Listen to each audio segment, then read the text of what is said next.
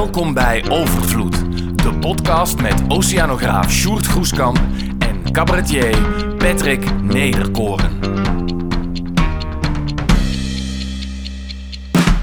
We zitten in Castellum Hogewoerd in de Meren. We hebben net de voorstelling gespeeld en naast me zit Christel van Eck.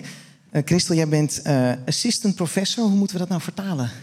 Uh, universitair docent. Toch, ja, ja, precies. Aan de Universiteit van Amsterdam.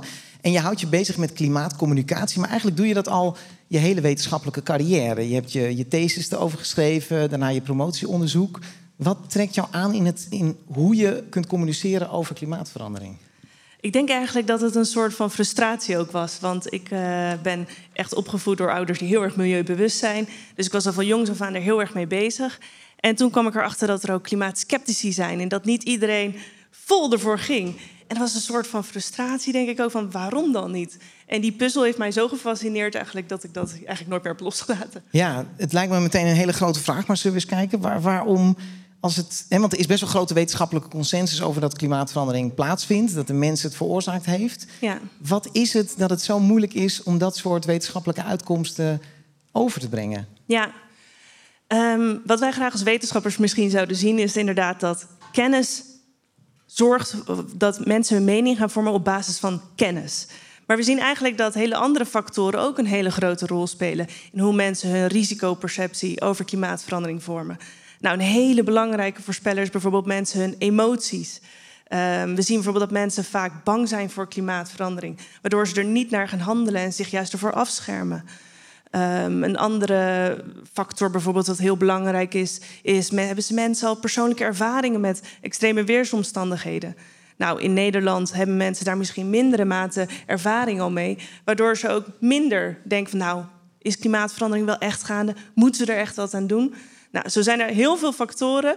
Maar het is niet alleen kennis. Nee, urbanisatie vond ik ook een mooie. Die kwam ik ergens tegen dat je dat als reden zei. Dus dat we eigenlijk gewoon niet meer in contact staan met natuur en met de gevolgen die het voor de natuur heeft. Ik woon nu in een gebied waar bijna geen eikenboom meer overeind staat, bijvoorbeeld. Omdat er zoveel stikstof omheen, uh, omheen wordt uitgestoten. Dat, ik moest eerlijk gezegd moest mij uitgelegd worden wat een eikenboom precies was. Maar uh, ik ben dus naar het platteland gegaan. Maar opeens zag ik wat de gevolgen zijn van ja, niet zozeer klimaatverandering in dit geval, maar wel wat, wat ons menselijk handelen voor invloed kan hebben op de natuur. Ja, absoluut. Ja, mensen hun waarde, dat is echt ook een hele grote voorspeller. En dan, dan in onderzoek delen we dat meestal op in bijvoorbeeld uh, ecologische waarden. Dus je zorgt bijvoorbeeld voor de natuur.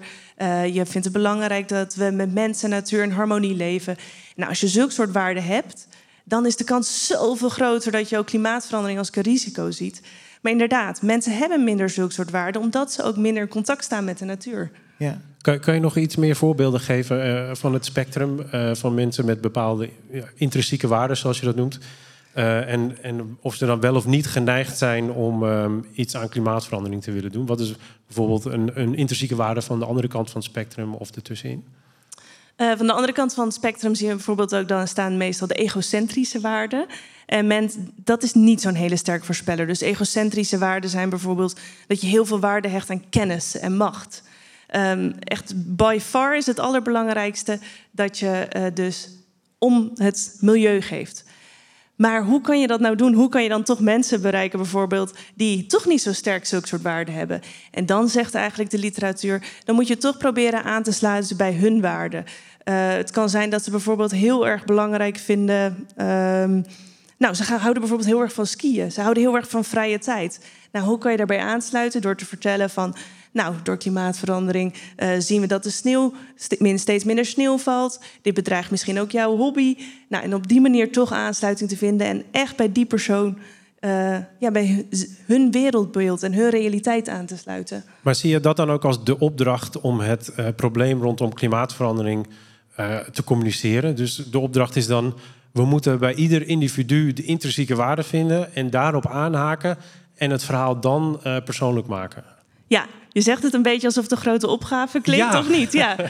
Ja, Behoorlijk. Ja, nee, ja, dat denk ik toch wel. Want waarom zou je moet, het moet mensen echt dus emotioneel ook raken dat ze denken: oh nee, dit wil ik niet. Hier moet ik voor gaan vechten, bijvoorbeeld. Dus ehm, nou, kijk, er zijn wel grote groepen mensen die ook natuurlijk waardes delen. Je kan ook al alleen al denken aan bijvoorbeeld politieke partijen. Elke politieke partij heeft wel weer zijn andere motivaties om iets aan het klimaat te doen. Uh, zeg misschien bijvoorbeeld de VVD, die vindt het bijvoorbeeld belangrijker ook dat financieel gewin te halen is om uit, naar klimaatverandering te handelen.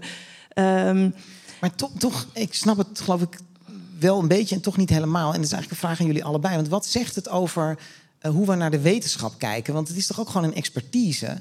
Dus als, als ik bij de, een, een, arts zit die mij een diagnose geeft, dan denk ik toch ook niet, ja, past die diagnose een beetje bij mijn waarde? Ik hou enorm van skiën of zo. Weet je, dan denk ik toch dat is, dat is de feitelijkheid van wat hij zegt. Waar, waarom is het als, want er is een, een wetenschappelijke consensus van 97% geloof ik, hè, ja. over dat klimaatverandering volledig door de mens veroorzaakt is en dat er heftige gevolgen aankomen. Waarom is het zo moeilijk voor mensen om die wetenschappelijke consensus over te nemen? Ja, um, dat komt waarschijnlijk omdat ze voelen zich bedreigd in wie zij zijn. Ze hebben het gevoel dat ze moeten veranderen. En als mensen zich bedreigd voelen, dan zullen ze of juist gaan vechten ertegen, of zich juist ervoor wegschermen, afschermen en denken van nee, hier wil ik niks mee te maken hebben. Dus het is een vlucht eigenlijk, om, omdat je het nieuws niet wil horen. Ja, en jezelf, je eigen identiteit en wereldbeeld beschermen. En, en in die communicatie, hoe kan je het dan minder bedreigend maken? Want uh, als je zegt je moet op zoek naar de intrinsieke waarden, dan ga je eigenlijk zoeken hoe je die persoon kan bedreigen. Nou, bedreigen zou ik niet willen zeggen, maar inderdaad, hoe kan je verbinden juist met de ander? En hoe doe je dat nou als we bijvoorbeeld hebben over gewoon met je buurman die bijvoorbeeld ook er helemaal niks mee heeft? Het, de allereerste is dat je niet zelf je boodschap moet willen gaan vertellen, maar gaan luisteren. Vragen stellen. Wie is degene die je tegenover je hebt? Daarmee wek je ook vertrouwen, maak je verbinding. En zo kan je ook echt je boodschap afstemmen op degene die je tegenover je hebt. En dan zul je zien dat diegene ook welwillender is ik vertel het nu alsof het heel makkelijk is, maar zo makkelijk is het natuurlijk niet. Dit vergt oefening. Ja, precies, maar toch even concreet, want ik ben best wel een scheiterige conflictmeider. Uh, dus dus hoe, hoe ga ik toch dat gesprek aan? In, in mijn familie bijvoorbeeld, dat ik het fijn zou vinden als er iets vegetarisch te eten is met kerst. Ja, nou, ik denk eigenlijk dat je daar een heel mooi voorbeeld geeft. Um, met bijvoorbeeld voedsel vragen van... hey, um, nou, kijk gewoon alternatieven voorspiegelen. Maar het zijn inderdaad die alledaagse dingen gewoon eens een keertje opnoemen. En gewoon durven het gesprek aan te gaan. Ik denk ook dat er heel veel mensen zijn die toch het gesprek uit de weg gaan. Omdat ze anders de confrontatie voelen of uh, het spannend vinden. En dat hoeft niet altijd. Het kan ook een vriendelijk gesprek zijn door ook echt te willen luisteren naar de zorgen van andere mensen. Want we moeten ook niet vergeten, kijk, klimaatverandering is een heel ernstig probleem. Maar andere mensen hebben ook andere hele grotere zorgen. En kunnen we daar ook dan naar luisteren en daar ook mee verbinden? Ja. Um, want dit is wel goed, want een deel van je onderzoek, met name het onderzoek wat je gedaan hebt, volgens mij dat gaat over polarisatie. Dus over hoe die opvattingen enorm uh, uit elkaar liggen. Kan je daar iets over zeggen, over de polarisatie die rond dit thema hangt? Ja. Als, als je bijvoorbeeld dat jij merkt dat als jij iets op Twitter. Ja, Twitter is, nou, met het, kerstdiner merk ik het ook uh, als het gaat over. Ja, maar jouw familie is ook heel heftig natuurlijk. Maar nee, maar daar, dat is natuurlijk uh, polarisatie in het klein. Je kan het al in je, in je vriendenkring, in je, in je familie, maar je ziet het ook op, op nationaal en internationaal level. Mm -hmm. Ja, wat doe je eraan? Hoe moet je daarmee omgaan? Ja. Nee, maar even die polarisatie. Want als je eh, op Twitter schrijf je vaak iets, dan krijg je ook echt heel vaak bagger over je heen. Hè? Zeker toen je met die, met die dam aankwam en zo. Wat het lijkt wel alsof die groep die, die zich er tegen verzet, alsof die heel erg groot is. Zeg maar. Dus is er echt zo'n grote polarisatie en zie je dat toenemen? Um, ja, dat is wel een leuke vraag. Het is, ik denk dat het veel groter is geweest. Toen ik bijvoorbeeld mijn promotieonderzoek startte, toen waren er echt wel degelijk een grote groep klimaatskeptici. Als ik het heb over klimaatskeptici, die trekken dan in twijfel of klimaatverandering gaande is, uh, of het wordt veroorzaakt door de mens en of het ernstige gevolgen zal hebben. En je ziet eigenlijk nu dat, nu 2,5 jaar na mijn promotieonderzoek, dat de polarisatiedynamieken zijn verschoven en dat er meer polarisatie is rondom die klimaatoplossingen. Bijvoorbeeld kernenergie, willen we dat ja of nee? Biomassa, is dat een goede oplossing? Moeten we vliegen bannen? Um, dus, de erkenning dat het probleem bestaat, zeg maar, die, die is eigenlijk groter geworden. Maar dan krijg je nu de discussie over en wat gaan we er dan tegen doen? Ja, ja, ja. Het is op zich natuurlijk een positieve ontwikkeling dat de dynamiek Allemaal is door jouw promotieonderzoek. nee, maar dat is wel fijn dat het in zo'n korte tijd is gebeurd, dus in 2,5 jaar tijd. 2,5 jaar met mijn promotieonderzoek bij ja. 6,5. Dus uh, ah, oké. ja. goed. Ik denk dat jij zou zeggen elk jaartje telt. Maar, uh, Op dit moment zeker, ja, ja. We zitten wat dat betreft in een hele kritische tijd. Uh, omdat, zoals we in de voorstelling ook zeggen, een, eh, je, je bepaalt nu eigenlijk het klimaat voor de komende duizend jaar ongeveer, omdat die CO2 zo lang blijft hangen. Ehm, dus ja, elke, elke dag dat we te weinig doen is eigenlijk een, een, een dag te lang. Ja. En, en daar, zit ook, eh, daar zit ook heel veel van mijn vraag aan jou eigenlijk een beetje van... ehm, aan wie moet je bijvoorbeeld je energie besteden? Want je hebt het over die polarisatie. Je hebt dus mensen aan de ene kant, mensen die al wel heel veel doen... en er zit van alles tussenin. Ehm, je hebt een korte hoeveelheid tijd eh, en energie om, om mensen mee te krijgen... om iets te doen tegen klimaatverandering. Nou, op, op wie zou je, wat is jouw advies? Op wie zou je je energie richten? Welke groep eh, van dat spectrum wat we hebben? Ja, dat is een goede vraag. Ehm, nou, onderzoek laat zien dat het beste hoe je je energie in kan zetten, is toch door jouw politieke keuze. Dus misschien is dit ook wel een hele mooie tijd nu rondom de verkiezingen. Ook met mensen te gaan praten over de verkiezingen. Als een mooie ingang weer om een klimaatgesprek te openen. Vertellen ook over klimaatverandering. En eh, dit ook in hun stem te laten meewegen. Maar ik heb juist in dat politiek heb ik altijd geleerd... als je gaat campaignen hè, als, als politicus... dan probeer je altijd die mensen die het dichtst bij je zitten... die probeer je nog verder te overtuigen van jouw standpunt. En degene die heel ver weg liggen, die ga je... Hè, dus als je gaat flyeren als politicus... ga je flyeren in een wijk waar toch al veel op jouw partij gestemd wordt. Ja. Hè, mensen vroegen aan ons van waarom ga je nou het theater in met een voorstelling? Want daar zit toch vaak al wat linkser, hoger opgeleid publiek. Eh, Nou, allereerst blijkt dat links op, opgeleid publiek ook niet altijd voorbeeldgedrag te vertonen. Hoe hoger je opgeleid bent, hoe vaker mensen vliegen bijvoorbeeld in Nederland. Dat vind ik altijd nog een schokkend feitje. Dus ik dacht, er is nog heel veel werk te doen. Maar deze groep groter maken is volgens mij veel effectiever dan te denken... we gaan beginnen bij degene die het totaal ontkennen. Ja, dat is een hele leuke discussie in de wetenschap eigenlijk. Daar is geen antwoord op. Moeten we bijvoorbeeld sceptici nu gaan negeren? Ik heb daar toch ook wel mijn vraagtekens bij of we dat moeten doen. Want polarisatiedynamiek werkt zo dat als mensen eh, in een groepje worden geïsoleerd eigenlijk... alleen maar bevestigd worden in hun eigen gedachtegoed... en ook steeds extremer worden... Nou, we hebben bijvoorbeeld zulke soort polarisatiedynamieken gezien bij eh, bestorming van het Capitool met Trump. Er worden mensen dusdanig extreem als ze echt in zo'n waarheid gaan geloven, waar je ook weer voor moet waken. Dus ik denk dat het altijd goed is om het gesprek te blijven aangaan. Niet alleen met je eigen clubje, maar ook erbuiten te treden. Dus heb gesprekken bij de kapper, heb gesprekken in de supermarkt, heb gesprekken Ja. ja. ja, op andere plekken waar je normaal niet zo'n gesprek zou hebben. En ehm, stel je voor, we doen dat zoveel als we kunnen. Ehm, heb jij enig idee hoe je je impact kan meten?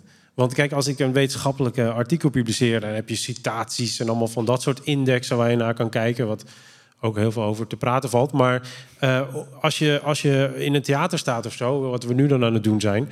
Ja, het is heel moeilijk om. Nou, deze mensen, dus daar geloof ik wel dat zij echt enorm hun leven gaan veranderen na vanavond. Maar hoe, hoe weet je dat nou? Hoeveel impact je hebt? En als je dan denkt, verkiezingen. Nou, dan heb ik niet het idee dat we nu zo heel veel impact gehad hebben de laatste jaren. Want eh, nou ja, de, de voorspellingen zijn vrij rechts en extreem allemaal. Voor Nederland in ieder geval. Je bedoelt je impact dus als wetenschapper? Nou, of- sorry. Ja, mijn impact als iemand die probeert ehm, mensen te laten zien dat we echt iets aan klimaatverandering moeten doen. En dan hopelijk dat ze dan zelf één en één bij elkaar zetten en dan ook wat gaan doen. Zeg Ja. ja, ik heb daar ook niet meteen het antwoord op. Maar ik deel jouw gevoel ook dat het soms heel erg hopeloos voelt. Dat je denkt van ja, waar doe ik het ook allemaal voor eigenlijk? En tenminste, maar dat is echt heel persoonlijk ook. Dat ik de overwinningen haal uit de kleine.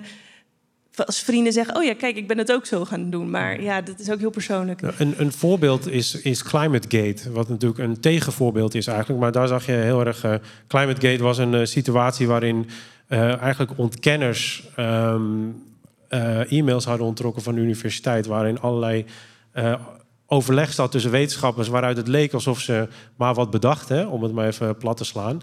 Eh, en dat, dat bleek heel erg mee te vallen. Maar dat was door de media enorm opgeblazen en door die ontkenners enorm gepromoot en zo. En dat heeft echt impact gehad op het beeld en op het beleid uiteindelijk. Enorm, ja. Ehm, maar eigenlijk zou je zoiets willen meten, maar dan andersom. Maar dat bestaat nog niet echt volgens mij, of wel? Wa- Wat, wat, hoe, hoe krijgen we dat voor elkaar? Wat is de opgave daarin? Je wilt eigenlijk een soort van tipping point dat we zien... nu heeft het allemaal effect. Ja, Ja. Ik zou het niet weten eigenlijk. Maar wa- wat leert jouw onderzoek? Zeg maar, Wa- waar moet je je op richten? Als Hoe je- eerste. Hoe je impact meet? Of? Ja, nou, eh, hoe je die impact kan maken en dan hopelijk eh, daarna meten. Ehm, Je zei die intrinsieke waardes, dan moet je iedereen één voor één voorbij gaan. Nou, oké, dat doen we, dat proberen wij hier. Hoe meet je het uiteindelijk? Als onderzoeker toch wel Ja. echt. Ja, wij doen dat echt op heel veel verschillende manieren. Ehm, we We zijn nu bijvoorbeeld aan het kijken. Vandaag heb ik een hele dag gewerkt aan het kijken hoe de NOS en nu.nl communiceren over klimaatverandering. Zij hebben allemaal afbeeldingen gebruikt om klimaatverandering in beeld te brengen. Nou, opvallend. We zien bijvoorbeeld heel weinig mensen op de foto's. Kan je afvragen: is klimaatverandering wel een probleem van mensen? Uh, we zien dat het heel veel ver weg is, dat het veel over de impacten gaat, weinig over de oplossingen. Uh, maar nu gaan we deze afbeelding ook daadwerkelijk voorleggen aan een groot panel van de Nederlandse bevolking. En die gaat reageren van, nou, leeft dit voor mij? Voel ik mij ook echt uh, betrokken bij klimaatverandering? Nou, dit is gewoon een voorbeeldje van hoe wij zulke soort dingen testen. Ja, en je ziet wel dat de beeldvorming die uh, media ook gebruikt verandert in de tijd. Dus dat zou een vorm van impact kunnen zijn. Absoluut. Wat een, een, heel concreet voorbeeld is, is dat journalisten, nou, die vinden het heel erg belangrijk bijvoorbeeld om objectief te zijn. Nou, hoe ze dat voor een hele lange tijd hebben gedaan, is uh, door te voldoen aan de norm van een balans geven in, het, in hun mediaberichtgeving. Maar dat betekende voor het klimaatdebat dat ze 50% van de tijd aan de wetenschappers gaven en 50% van de tijd aan sceptici. Maar dit resulteerde er natuurlijk in dat mensen geloofden dat er nog steeds een duel was tussen wetenschappers. En is het nou allemaal wel zo erg? En nu hebben journalisten ook echt dat aangepast. En nu laten ze of klimaatskeptici niet meer in de berichtgeving. Of als het wel zo is, dat ze het altijd contextualiseren met uh, berichtgeving van het IPCC. Uh, dus daarin zien we heel duidelijk dat het is geshift en dat het ook impact heeft. Ja. Zullen we naar jouw huidige onderzoek? Want je houdt je nu bezig met wetenschappers en activisme. Ja. Um, wat, wat onderzoek je precies? Ja, ik uh, ben net begonnen met onderzoek om te kijken van... nou, we zien steeds meer wetenschappers echt de noodklok aan het luiden zijn, maar op steeds extremere manieren. Maken uh, zelfs voorstellingen, dat soort dingen. Ja. Er worden voorstellingen gemaakt, maar er worden open brieven geschreven. Maar ik denk nog veel uh, recenter. Op de A12, veel wetenschappers staan daar in hun labjas. En ze zeggen, er moet nu wat gebeuren. En ik ga onderzoeken van, nou, is dit effectief? Zet dit ook mensen daadwerkelijk aan tot actie? Maar ten tweede ook, wat doet het met de wetenschappelijke objectiviteit? Uh, wordt dat misschien geschaad als wetenschappers ook uh, hun mond opentrekken en zeggen: dit moet er nu gebeuren, dit soort beleid hebben we nodig? Ja.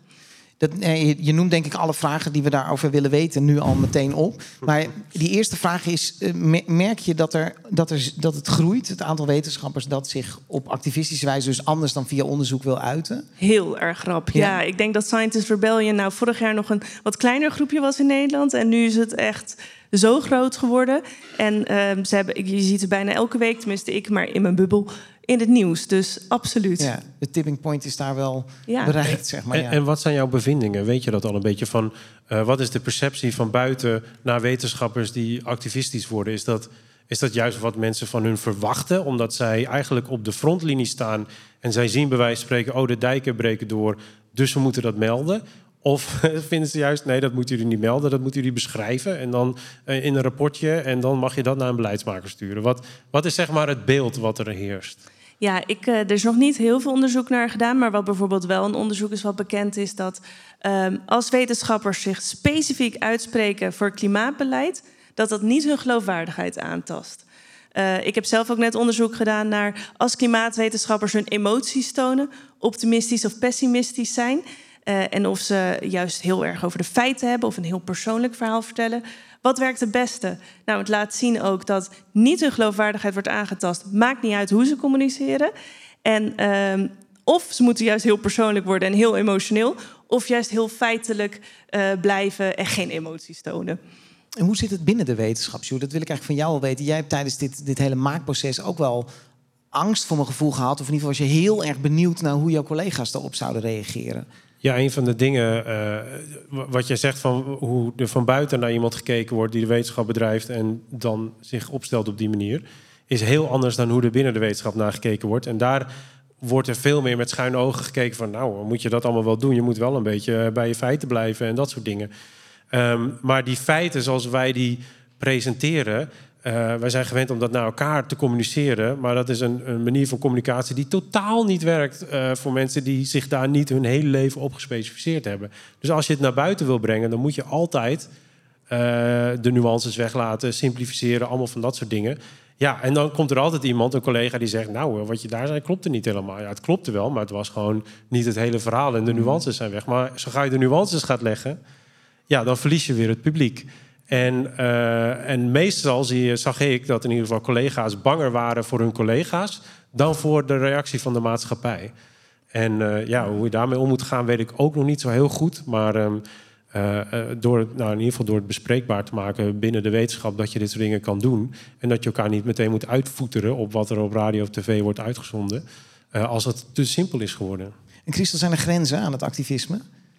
Ik denk wel dat we een discussie over mogen hebben. Ja, er zijn denk ik wel grenzen aan. Uh, we moeten niet nu te achterloos, denk ik, doen van alles is mogelijk. Um, er zijn hele extreme vormen van activisme. En ik denk dat het de vraag is wel van...